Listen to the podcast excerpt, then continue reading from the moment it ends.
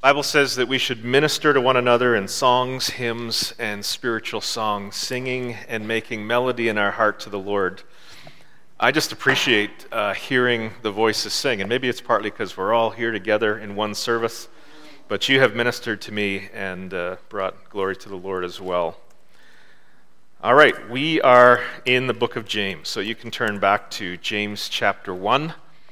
I hope that you have uh, your Bible or your device here this morning called our series Tried and True. Last week we uh, looked at the first number of verses and talked about how we are called to be servants, we are called to be seeds.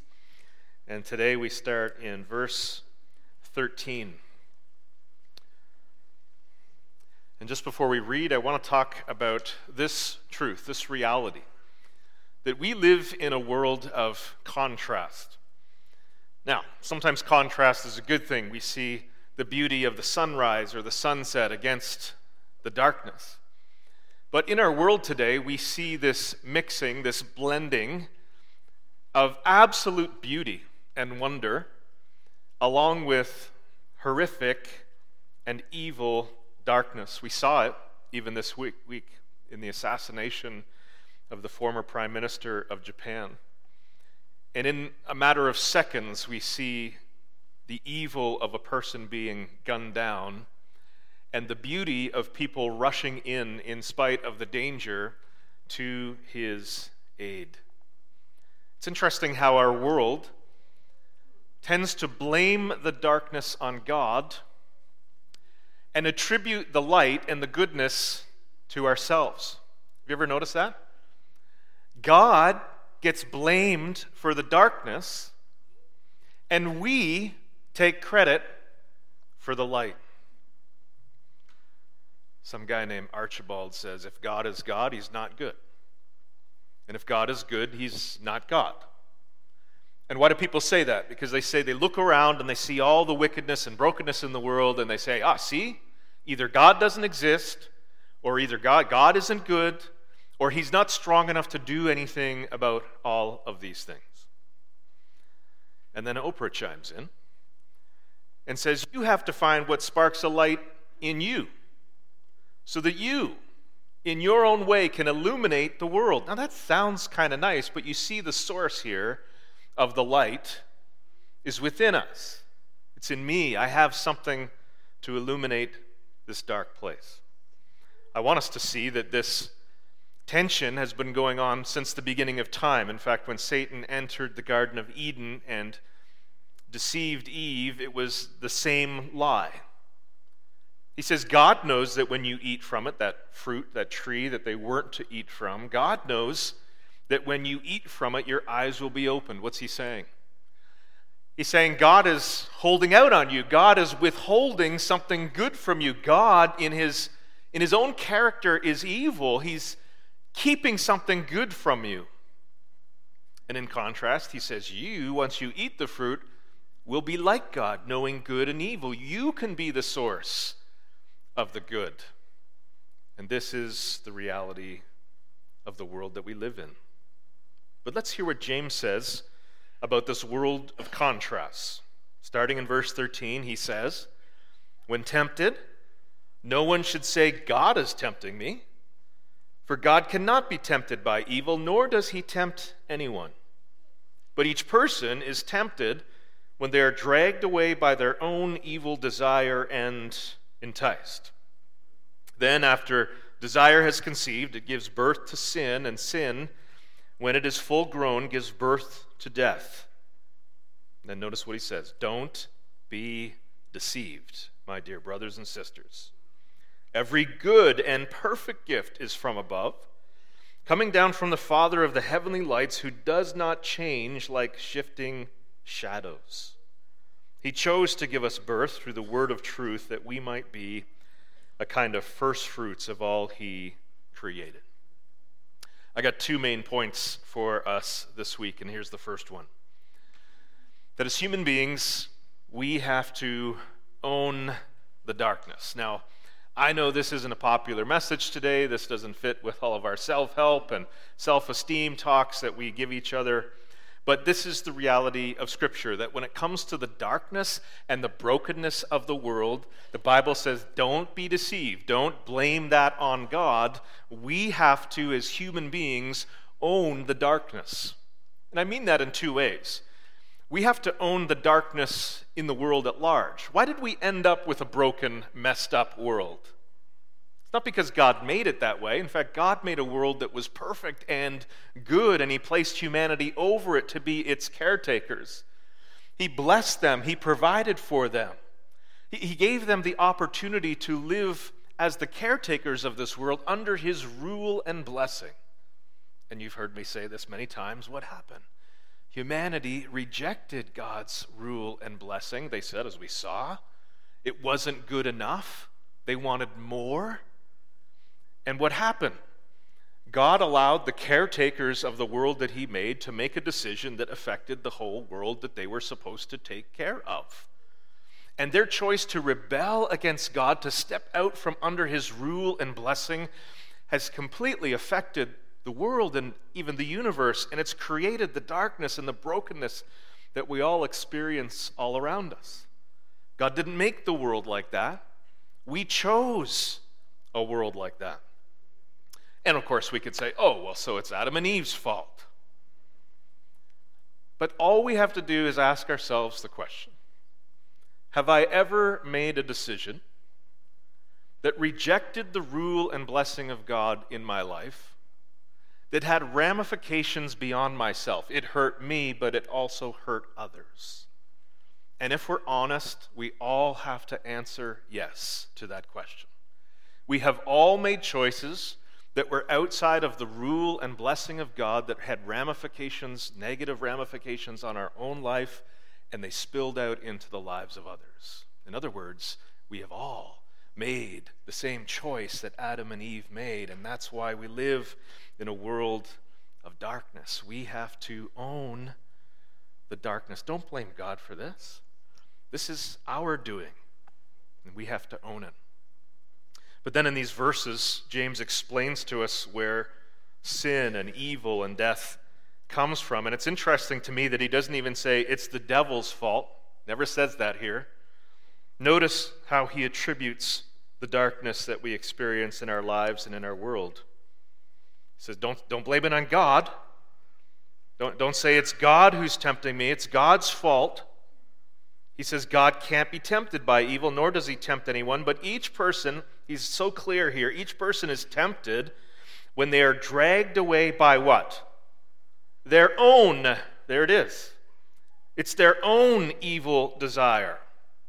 That's what drags us away out of a place of safety and righteousness towards, uh, t- towards temptation and evil. It's something in ourselves. That's what he's saying here. This is where it comes from. It comes from within. And so he begins to paint this picture for us. Problem number one is that there's something wrong in our hearts. Our hearts have this evil desire, and this desire begins to entice us into actions that are against God. And so it begins in our hearts. Our hearts entice us into sinful actions He describes it like a, a woman conceiving and giving birth. These evil desires conceive, they give birth to sin, in other words, sinful activities. Now it's spilled out of our hearts into our attitudes, into our actions. And then sin, he says, when it is full grown, gives birth to death. Do You see what he's painting here for us? Don't be deceived. God is the author of good, God is the father of light evil does not come from God. Did he allow it? Yes, he did allow this to be the case, but it was our choice, our choosing, our sinful hearts that led to the darkness of our world. This is exactly what Jesus described when he taught about the reality of sin in our hearts and in our lives. Jesus said it's what comes out of a person that defiles them, for it is from within, out of a person's heart, that evil thoughts come. So we all have to reckon with this reality. Not just that we live in a broken world, not just that we all bear responsibility for the darkness of our world, but that we, according to the Bible, have a problem of darkness within. We have sin and evil in our hearts. Not sure if we've sung this song very often. It's called uh, All I Have is Christ. But the first verse says, I once was lost in darkest night, yet thought I knew the way. The sin that promised joy and life had led me to the grave. I had no hope that you would own a rebel to your will, and if you had not loved me first, I would refuse you still. It's what theologians call depravity. That we are sinful beings. We have fallen short of the glory of God. And the wages of sin is death, God says. And if it wasn't for the grace and mercy of God reaching into the darkness for people like us, we would have no hope. And here's the first thing this is really the first step to all spiritual progress is that we would own the darkness, the darkness in the world and the darkness in ourselves. Well, the good news is that's not the end of the sermon and it's not the end of the passage. My first point this morning is that we own the darkness. The second one is this that we see the light. Do you see how these verses are connected? James painting a picture for where sin and brokenness comes from. Then he says, Don't be deceived. Don't blame that on God. In fact, let me tell you about God. He says, Every good, verse 17, and perfect gift is from above, coming down from the Father of the heavenly lights. Do you see how he takes us right back to creation? reminding us about a God who said, Let there be light, and there was light. And have you ever noticed in the creation story that God created light on the first day, and He created the sun, moon, and stars on the, do you know? On the fourth day. God did not need to create a sun in order to make things light because God emanates with light from Himself. He is the source of all light. So, yes, he's the father of lights. He's the one who created the sun, moon, and stars. It reminds us of his good creation, but it reminds us that he himself is light. So, what does that mean?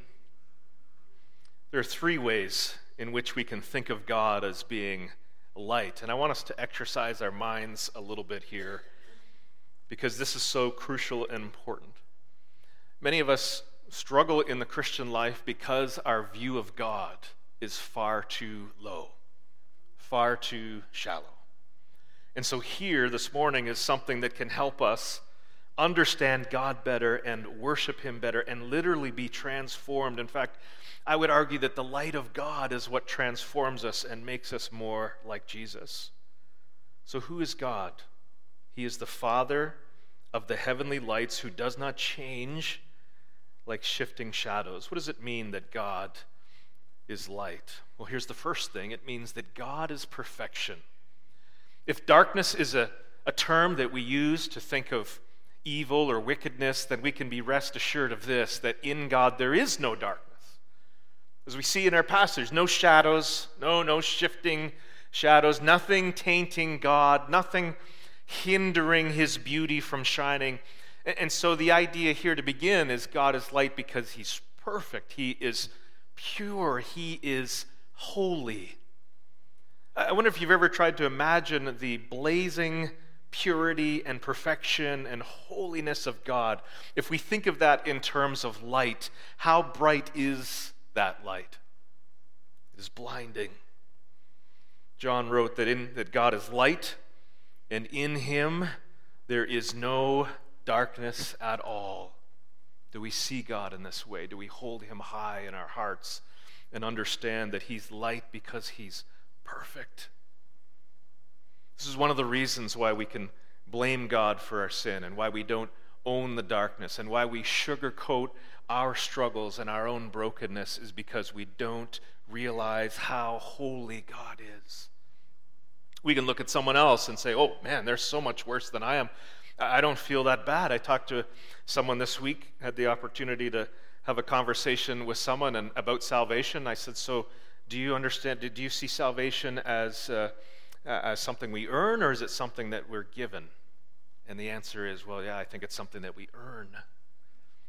But you can never believe that if you understand this truth: of how holy and how pure God is. And I simply shared the story from my own life of being a pastor of a church that uh, appeared to be healthy and growing, and at the end of that time, finding myself completely burned out and realizing that all of my righteousness and the things that I thought God had accomplished through me so filled me with pride and self reliance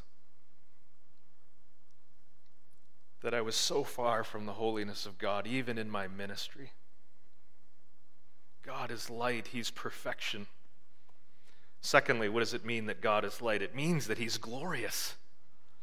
Have we ever stopped to imagine if, if somehow we could just see God, if we could somehow see Jesus? And the scripture actually gives us a little glimpse of this because on, uh, on a hilltop, Jesus took three of his disciples, Peter, James, and John. And the Gospels tell us that he was transfigured before them. Kind of a weird word. It just simply means that for a few moments, he allowed them to see a visible expression of who he really is. So when Jesus came to earth, he came as God, but he took on a human form. And so he was born as a baby, and he looked like us, and he dressed like us, and he, uh, he ate like us, and he slept like us. But for a moment, he, got, he let these guys see a glimpse of who he really was in his divine nature, and that was expressed to them in blinding light. His face shone like the sun, his clothes became as white as the light. Do you realize brothers and sisters, that one of our great hopes as believers is that we get to see this. Not just James and Peter and John, but we get to see this. In fact, I believe that when we get to heaven and when we have our glorified bodies, God is going to give us eyes that, that have some greater ability to take in the beautiful glory of Christ. And maybe even still, it'll be blinding. Maybe even still, we'll have 3D glasses or sunglasses, and I don't know. But we're going to see this. And this is our God. That's why Scripture says no one can see God. You can't see God and live because His glory, His perfection is so blinding that a human being cannot stand in the presence of God.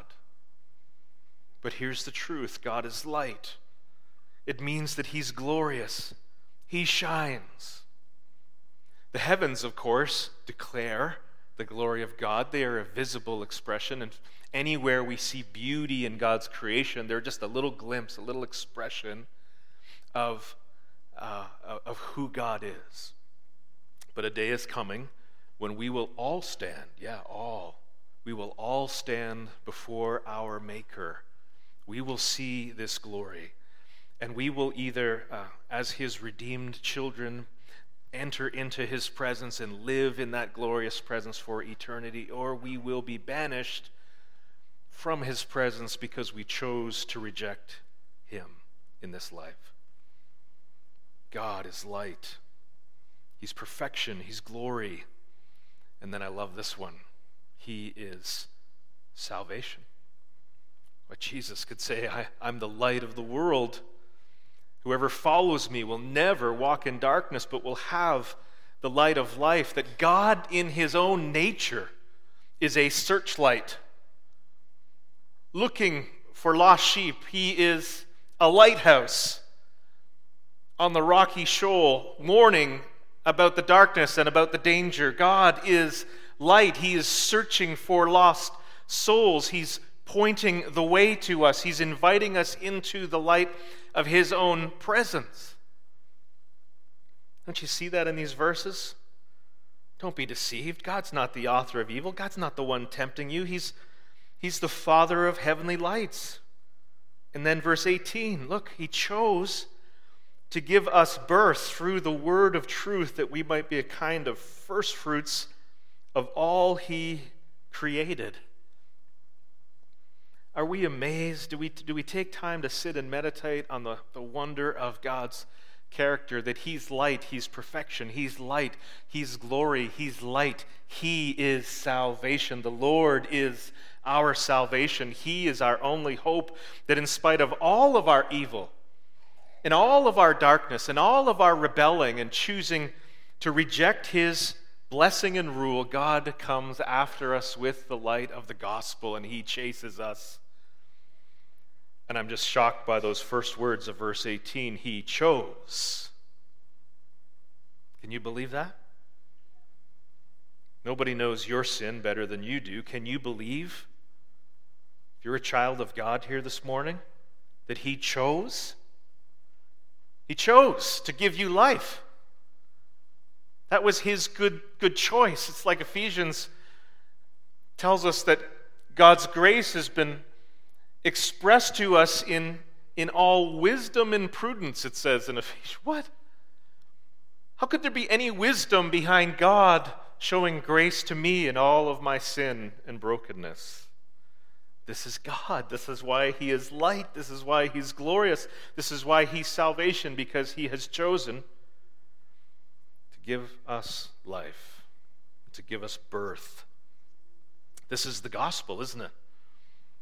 It's God offering life to those who were dead, dead in our trespasses and sins members of the kingdom of darkness, but transferred into the kingdom of light through Jesus Christ, through the gospel. And through the death and resurrection of Christ, through our repentance and faith in Christ, we can be born again. And notice here the imagery is of creation. We've just seen that God is the Father of heavenly lights. Our minds race back to Genesis 1 and 2, and we see God there as creator, and now we see him again as creator, but now it's new creation. He chose to give us birth, to bring us back to life through the word of truth, that we might be a kind of first fruits of all he created. The story of redemption is that God is going to rescue all that's broken in this world. And everyone who would submit to him and repent of sin and trust in Christ for salvation we'll find redemption in him, and it starts with us. It starts with God redeeming people, but ultimately it ends with God redeeming everything. Romans 8 says that the whole creation groans, waiting for the adoption of God's sons. It starts with us.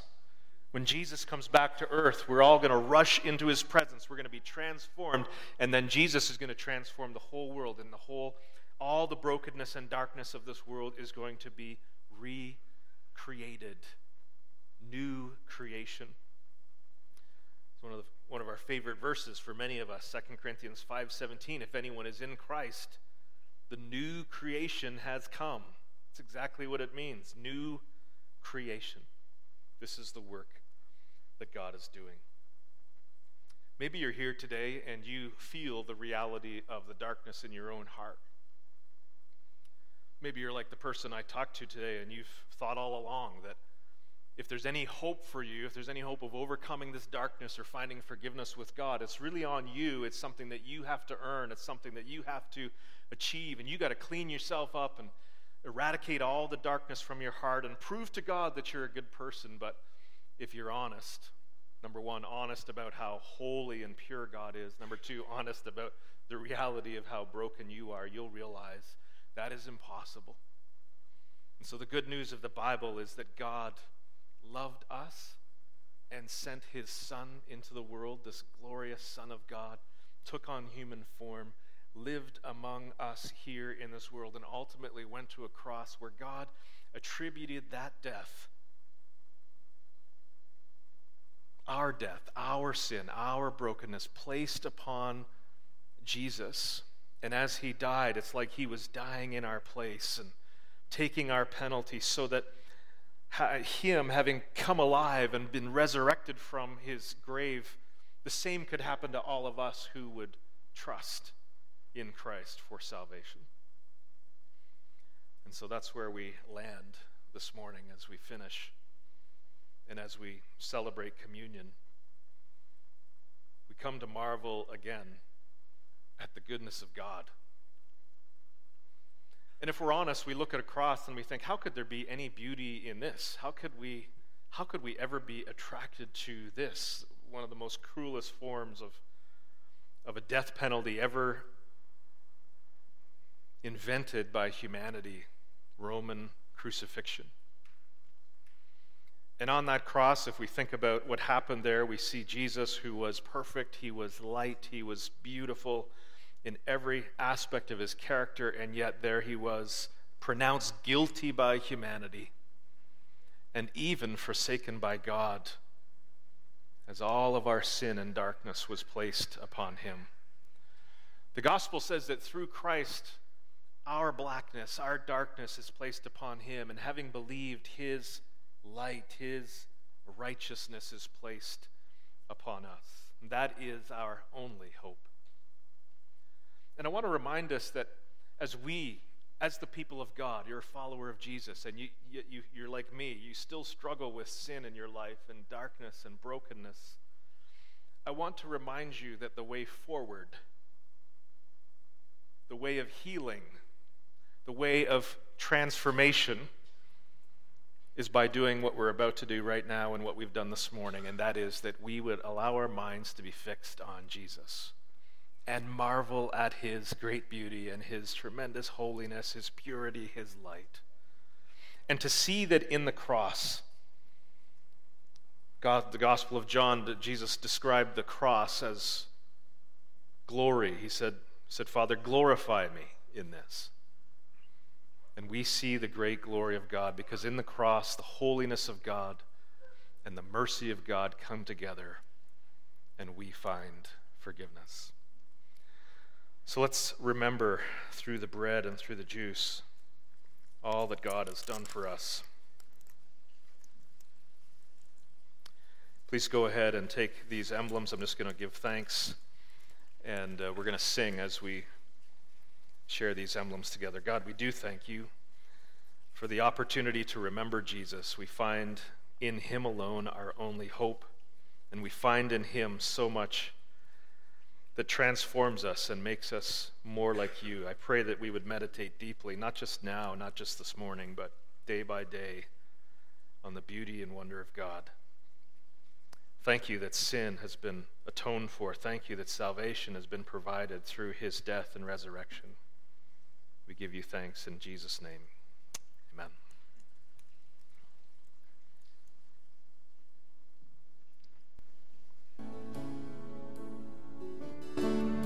Amen.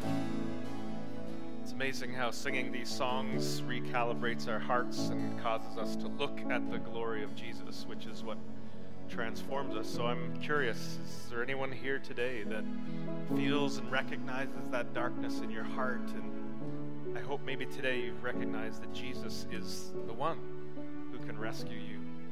And the rest of us, perhaps we still wrestle with that darkness day by day. And this is the answer that we would keep our eyes transfixed on Jesus' face. That's what we're going to do in eternity. We can start now and be transformed as we focus and think about how beautiful Jesus is. So let's pray. God, we thank you for what we've heard today. Thank you for what we've sung. Thank you that we can be your people. Thank you that you have rescued us from darkness. Lord, if there's anyone here who's never taken that step of faith to repent of sin and trust in Christ, I pray that today would be the day. And Lord, for those of us who have, we struggle in this broken, dark world, and we get discouraged, and we trip and fall, and we sin again and again.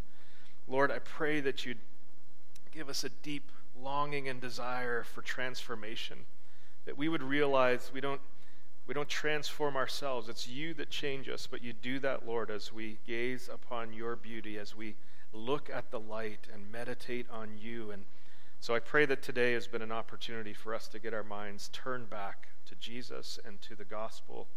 And I pray that we take these thoughts, these meditations with us through this week. And I pray that you'd make us more like Jesus. Lord, we do this because somehow you've given us the privilege to shine just a little bit of your light. We're like the moon, Lord. We don't have any light of our own, but we get to reflect your glory to others. So may that be true this week. We pray this in Jesus' name. Amen. Please be seated.